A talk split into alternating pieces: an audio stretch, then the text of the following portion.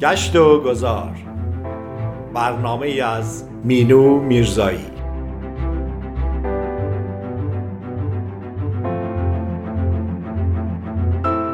گاه گاهی سفری باید کرد یا مسیر دیگری باید رفت و کسی را باید دید گاهی شاید. یک کسی یا چیزی رویدادی عکسی ذهن می‌برد تو را در راهش.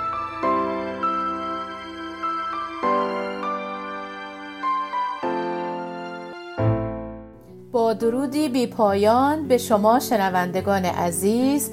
مینو میرزایی هستم از نیوجرسی در برنامه نیم کلام از رادیو بامداد. بار دیگه در خدمت شما عزیزان هستم. با سفری دیگه به یکی از زیباترین مناطق جهان که بارها با هم به اونجا سفر کردیم. ولی هنوز هم مکانهای زیبا و جالب اونجا رو کامل ندیدیم. بله سفری دوباره به نیویورک خواهیم داشت. نیویورک با داشتن بیش از 53 آسمان خراش با ارتفاع بیش از 200 متر بیشترین تعداد آسمان خراش رو در میان شهرهای دنیا داره. منحتن که از جمله قدیمی ترین قسمت نیویورک بوده به شکل جزیره است که مهمترین مراکز تجاری و اقتصادی امریکا در اون قرار داره و دارای جاذبه های گردشگری فراوانی هست که همواره مورد توجه گردشگران به این شهر می باشد از انواع موزه ها و پارک ها گرفته تا مراکز تفریحی و غیره. قطار شهری نیویورک در سال 1904 افتتاح شد و طولانی ترین خط متروی جهان هستش. بازار بورس نیویورک بزرگترین بازار بورس در جهان در معاملات دلاری است و به عنوان مرکز اقتصادی جهان شناخته میشه که در خیابان وال استریت قرار داره. دوستان چطور امروز با همدیگه به لیبریتی آیلند سفری داشته باشیم که مجسمه با عظمت آزادی در اونجا قرار داره؟ مجسمه آزادی در اواخر قرن 19 میلادی به مناسبت صدومین سالگرد امریکا از طرف فرانسه به امریکا اهدا شد. امروزه این مجسمه یکی از بزرگترین جاذبه های گردشگری امریکا و نیویورک هستش و نمادی از آمریکاست. مجسمه آزادی به شکل شخصیت زنی است با لباس رومی در حال گام برداشتن که دور سرش رو هفت اشعه نورانی فرا گرفته. و او با دست چپ خودش یک لوح سنگی رو نگه داشته و با دست راست خود مشعلی فروزان رو بالای سر خودش نگه داشته. روی لوح سنگی با شماره های رومی نوشته شده که نشانگر چهارم جولای میلادی و تاریخ استقلال امریکاست. این تندیس در جزیره آزادی در نیویورک نصب شده و به صورت نمادی برای خوش آمدگویی به مسافرانی که از راه دریا به نیویورک میان در اومده. این مجسمه با ای از مس پوشش یافته و در سال 1886 از کشور فرانسه به این کشور اهدا شد. طرح مجسمه رو فردریک بارتولدی مجسم ساز فرانسوی و سازه درونی اون رو الکساندر ایفل مهندس فرانسوی برج ایفل طراحی کردند. و نوع مسی رو که برای پوشش مجسمه به کار رفته انتخاب کردند و در چند تکه مجزا توسط کشتی به امریکا اهدا شد. این مجسمه از 350 قطعه مختلف ساخته شده. دور کمر این مجسمه کمی بیشتر از 10 متر هستش. تندیس آزادی 46 متر ارتفاع داره. از زمین تا نوک مشعل 93 متر هستش. رنگ این مجسمه قبلا به رنگ قهوه‌ای تیره بوده. این مجسمه دارای 354 پله هستش. کشتی که این مجسمه رو آورده به نام ایزر بوده. گفته میشه هر ساله حدود 600 سائقه و رعد و برق به برج آزادی اصابت می‌کنه. قسمتی از جزیره آزادی بخشی از ایالت نیوجرزی هستش. در گذشته امریکا جزوی از مستعمرات بریتانیا به حساب می آمد و پس از درگیری های بسیار بین این دو دولت در نهایت امریکا تونست با کمک فرانسه آزادی خود رو به دست بیاره. پس از اعلام استقلال امریکا فرانسه مجسمه آزادی رو به امریکا اهدا کرد. بنابراین مجسمه آزادی نشان دوستی این دو ملت هستش و برای فرانسوی ها ارزش بالایی داره. اهمیت این اثر باعث شد تا در سال 1924 مجسمه آزادی به صورت رسمی یادبود ملی در نظر گرفته بشه و در 15 اکتبر 1966 میلادی به ثبت ملی برسه. نام این اثر در فهرست میراث جهانی یونسکو قرار گرفت و توجه بیشتری به خودش جلب کرد. این اثر رو به عنوان شاهکار روح انسان توصیف می کنند که به عنوان یک نماد بسیار قدرتمند و الهام بخش برای تعمق بحث و اعتراض در رابطه با هدفهایی مانند آزادی، صلح، حقوق بشر و دموکراسی می‌توان از اون یاد کرد. حالا چطوره؟ کمی از طراح این مجسمه مشهور بدونیم. طراح مجسمه آزادی مجسمه ساز فرانسوی به نام فردریک بارتولدی بود. کسی که به شدت از آزادی و مباحث نوین روشنفکرانه زمان خودش حمایت می‌کرد و تونست شهرت زیادی به واسطه طراحی این مجسمه به دست بیاره. در جون سال 1871 بارتولدی با همراه داشتن معرفی نامه هایی که امضا شده بود با عبور از اقیانوس اطلس راهی امریکا شد. تا با افراد با نفوذ امریکایی در مورد ایده ساخت مجسمه صحبت کنه.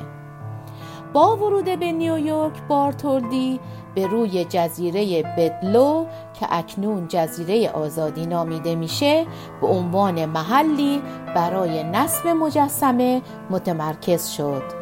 جایی که کشتی ها برای ورود به نیویورک باید از آن عبور کنند. او در نامه این جزیره رو به این گونه توصیف کرد سرزمین مشترک برای همه ایالت ها بارتولدی دو بار از طریق راه آهن از ایالات متحده عبور کرد و با بسیاری از امریکایی‌ها روبرو شد که خودشون رو همراه این پروژه می‌دونستند.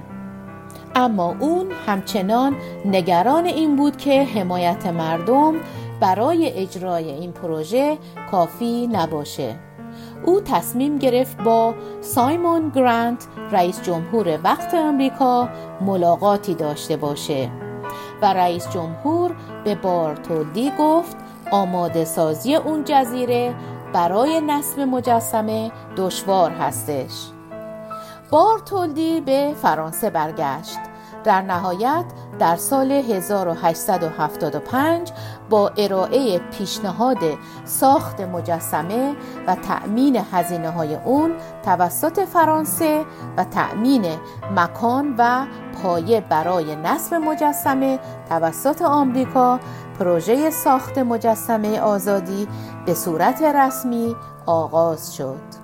بارتولدی در اون زمان پیش از طراحی کامل مجسمه سر و بازوی مشعل مجسمه رو به پایان رسونده بود و اون رو در سال 1876 در نمایشگاه یادبود 100 ساله در فیلادلفیا و در مدیسون منحتن به عموم مردم نشون داد.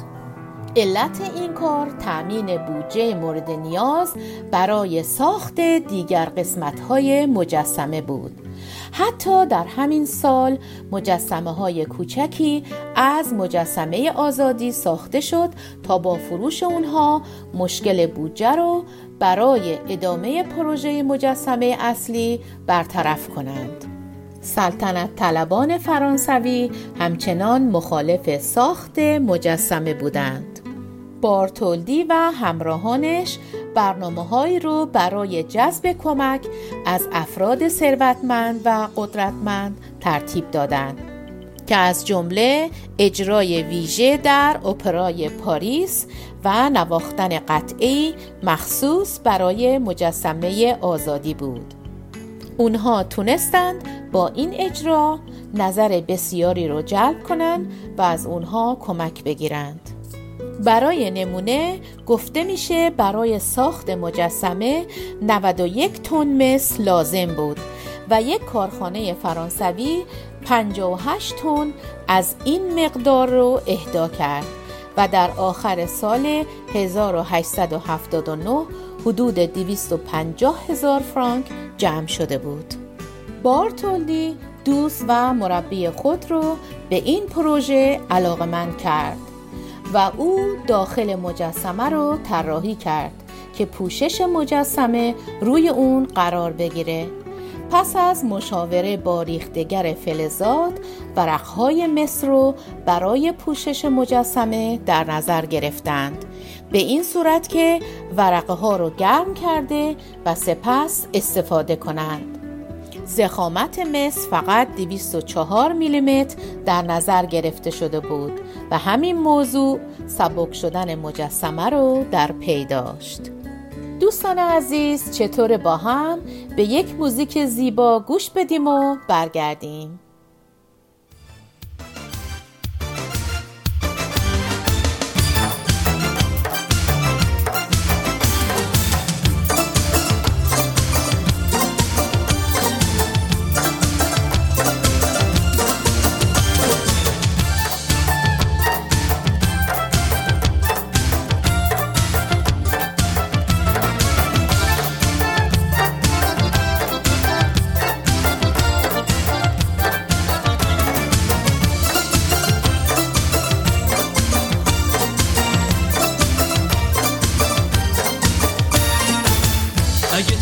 پیشم بری سر به بیابون می‌ذارم.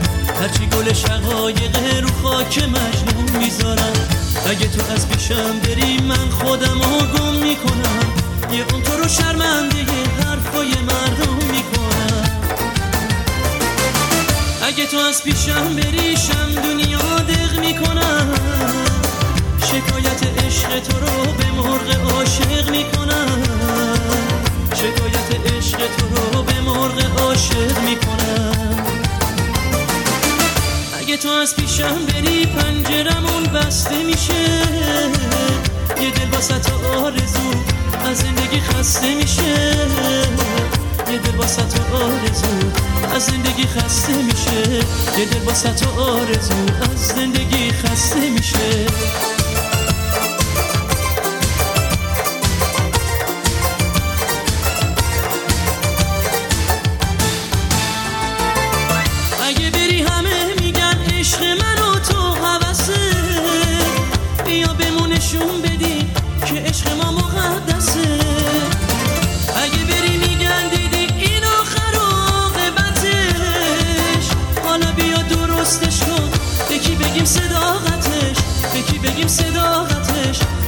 بگیم صداقتش اگه تو از پیشم بریشم دنیا دق می‌کنم شکایت عشق تو رو به مرغ عاشق می‌کنم شکایت عشق تو رو به مرغ عاشق می‌کنم اگه تو از پیشم بری پنجرمون بسته میشه. یه دل واسه تو آرزو از زندگی خسته میشه. یه دل واسه تو آرزو از زندگی خسته میشه. یه دل واسه تو آرزو از زندگی خسته میشه.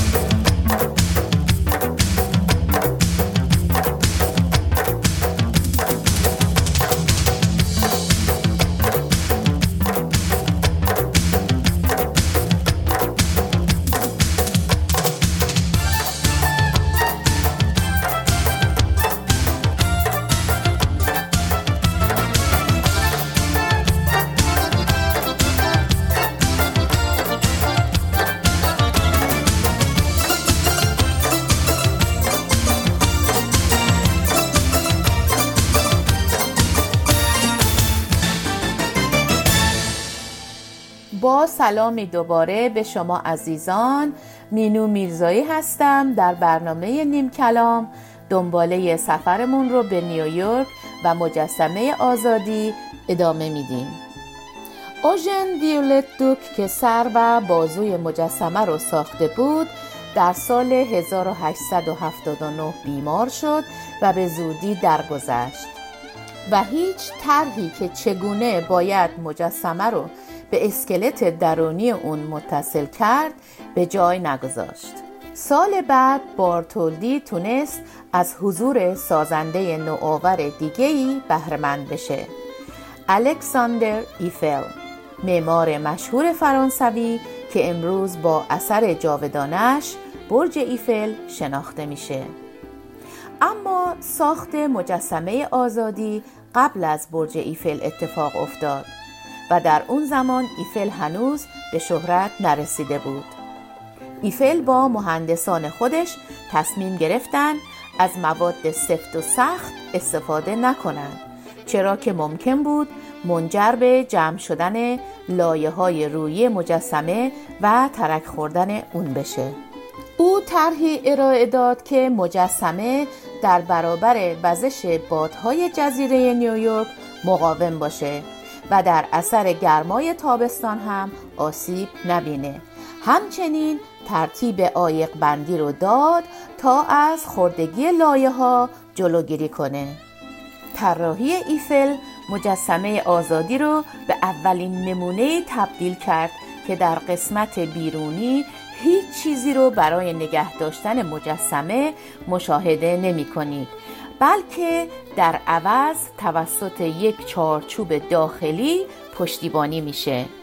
او دو راه پله مارپیچ داخلی برای دسترسی به تاج درست کرد و راه پله برای دسترسی به سکوی مشاهده در اطراف مشعل در نظر گرفت. مجسمه تکمیل شد و در مراسمی در پاریس به طور رسمی تحویل سفیر ایالات متحده امریکا در فرانسه شد و مجسمه در پاریس باقی موند تا پایه اون در نیویورک ساخته بشه. برای ساخت پایه مجسمه جایی انتخاب شد که قبلا یک پایگاه برای ارتش بود. این قلعه قدیمی به ندرت مورد استفاده قرار گرفته بود اما در طول جنگ های داخلی از اون استفاده زیادی می شد. مجلس نیویورک به ریچارد هانت مأموریت داد تا پایه مجسمه رو طراحی کنه. اون پس از ماهها طراحی رو ارائه داد و زمان ساخت و ساز حدود نه ماه تخمین زده شد. هانت ارتفاع 35 متر رو برای پایه پیشنهاد کرد. اما به علت مشکلات مالی ارتفاع به 27 متر کاهش پیدا کرد. در نهایت دیواره های سنگی اون قلعه به بخشی از پایه های مجسمه تبدیل شدند. امریکا با رکورد و مشکلات اقتصادی دست و پنجه نرم کرد جمع آوری کمک های مالی برای امریکایی ها دشوار بود کار روی پایه به دلیل کمبود بودجه با مشکلات جدی روبرو شد. ناشری به نام جوزف پولتیزر برای تکمیل این پروژه اقدام به جمع کردن کمک مالی شد و تونست 120 هزار شرکت کننده رو جذب کنه که بیشتر اونها یک دلار اهدا کردند. سرانجام بودجه لازم فراهم شد که در زمان خود اتفاق نادری بود چون که در اون دوران اغلب پروژه های عمرانی به دلیل نبود پول متوقف شده بود و بعضی از اونها بیشتر از سی سال ساختشون طول کشید. دوستان انتقال مجسمه آزادی به نیویورک به این ترتیب اتفاق افتاد که دولت فرانسه موافقت کرد هزینه حمل مجسمه به نیویورک رو بپردازه. و با وجود اینکه فرانسه بودجه حمل و نقل مجسمه رو به امریکا پرداخت اما باز هم بوستون و فیلادلفیا به این کشور برای حمل مجسمه کمک کردند. و در آخر جعبه های حاوی 350 قطعه مجسمه از طریق آبها وارد نیویورک شد. نیویورکی ها شور و شوق زیادی داشتند و دیویست هزار نفر از بندرگاه ها و صدها قایق در دریا برای استقبال از کشتی آماده بودند و از فرانسوی ها استقبال زیادی کردند. حالا چطوره؟ به نصب قطعات مجسمه در نیویورک و افتتاح اون بپردازیم قطعات باید روی پایه ساخته شده چیده می‌شد تا مجسمه کامل بشه با توجه به عرض پایه امکان استفاده از داربست وجود نداشت و کارگران هنگام نصب قسمت‌های بیرونی از تناب آویزون می شدند. بارتولدی قصد داشت چراغهایی رو در مشعل قرار بده. اما مهندسان ارتش از ترس اینکه دید ملوانان کشتی های در حال عبور از کنار مجسمه اذیت بشن این پیشنهاد رو رد کردند. در عوض بارتولدی فضاهایی رو در مشعل که با ورق طلا پوشانده شده بودند ایجاد کرد و چراغها رو درون اونها قرار داد. برای روشن کردن مشعل و سایر نیازهای برقی نیروگاهی هم در جزیره ایجاد شد. در دوره ریاست جمهوری استیون کلیولند و همزمان با مراسم رژه این مجسمه طی یک مراسم رسمی در حالی که در سر جای خود قرار گرفته بود به امریکا اهدا و افتتاح شد. در شب افتتاح وقتی نورهای مجسمه روشن شد تقریبا هیچ چیز معلوم نبود و مردم زیاد از نورپردازی اون راضی نبودند. بارتودی برای افزایش نور پیشنهاد طلاکاری مجسمه را داد اما این ایده بسیار گران تمام می شد و قابل انجام نبود. بعدها با پیشنهاد طراح دیگری بخش عمده ای از مس در قسمت مشعل با شیشه های رنگی و یا ویترای جایگزین شد و مجسمه بالاخره به زیبایی روشن شد. و امروزه دارای نورپردازی بسیار قوی و زیبایی هستش که از 24 مایل فاصله در داخل دریا این چراغ ها رو میشه دید. تا سال 1900 رنگ این مجسمه مسی کمرنگ بود. اما در این سال شروع به تغییر رنگ کرد و کم کم سبز شد که علت اون اکسیداسیون مس استفاده شده در مجسمه بود. کنگره امریکا 62 هزار دلار رو برای بازسازی مجسمه اختصاص داد تا اون رو رنگ کنند با این تصمیم مردم امریکا اعتراض کردند و پافشاری داشتند که طرح اصلی اون نباید از بین بره. مهندسان مجسمه رو مورد بررسی قرار دادند و متوجه شدند که رنگ روی مجسمه نه تنها ضرری نداره بلکه از اون هم محافظت می‌کنه. بنابراین شروع به رنگ کردن داخل مجسمه شدند و درون اون یک آسانسور قرار دادن تا گردشگران بتونن به آسانی به بالای مجسمه برن فرانکلین روزولت دستور داد که مجسمه آزادی زیر نظر سازمان پارک های ملی قرار بگیره این سازمان شروع به تبدیل کردن این جزیره به یک پارک کرد و طرحهایی رو در اون به اجرا درآوردند. ساختمان های قدیمی این جزیره ویران شد و پله های از جنس گرانیت برای ورود به مجسمه از قسمت پشتی اون احداث شد.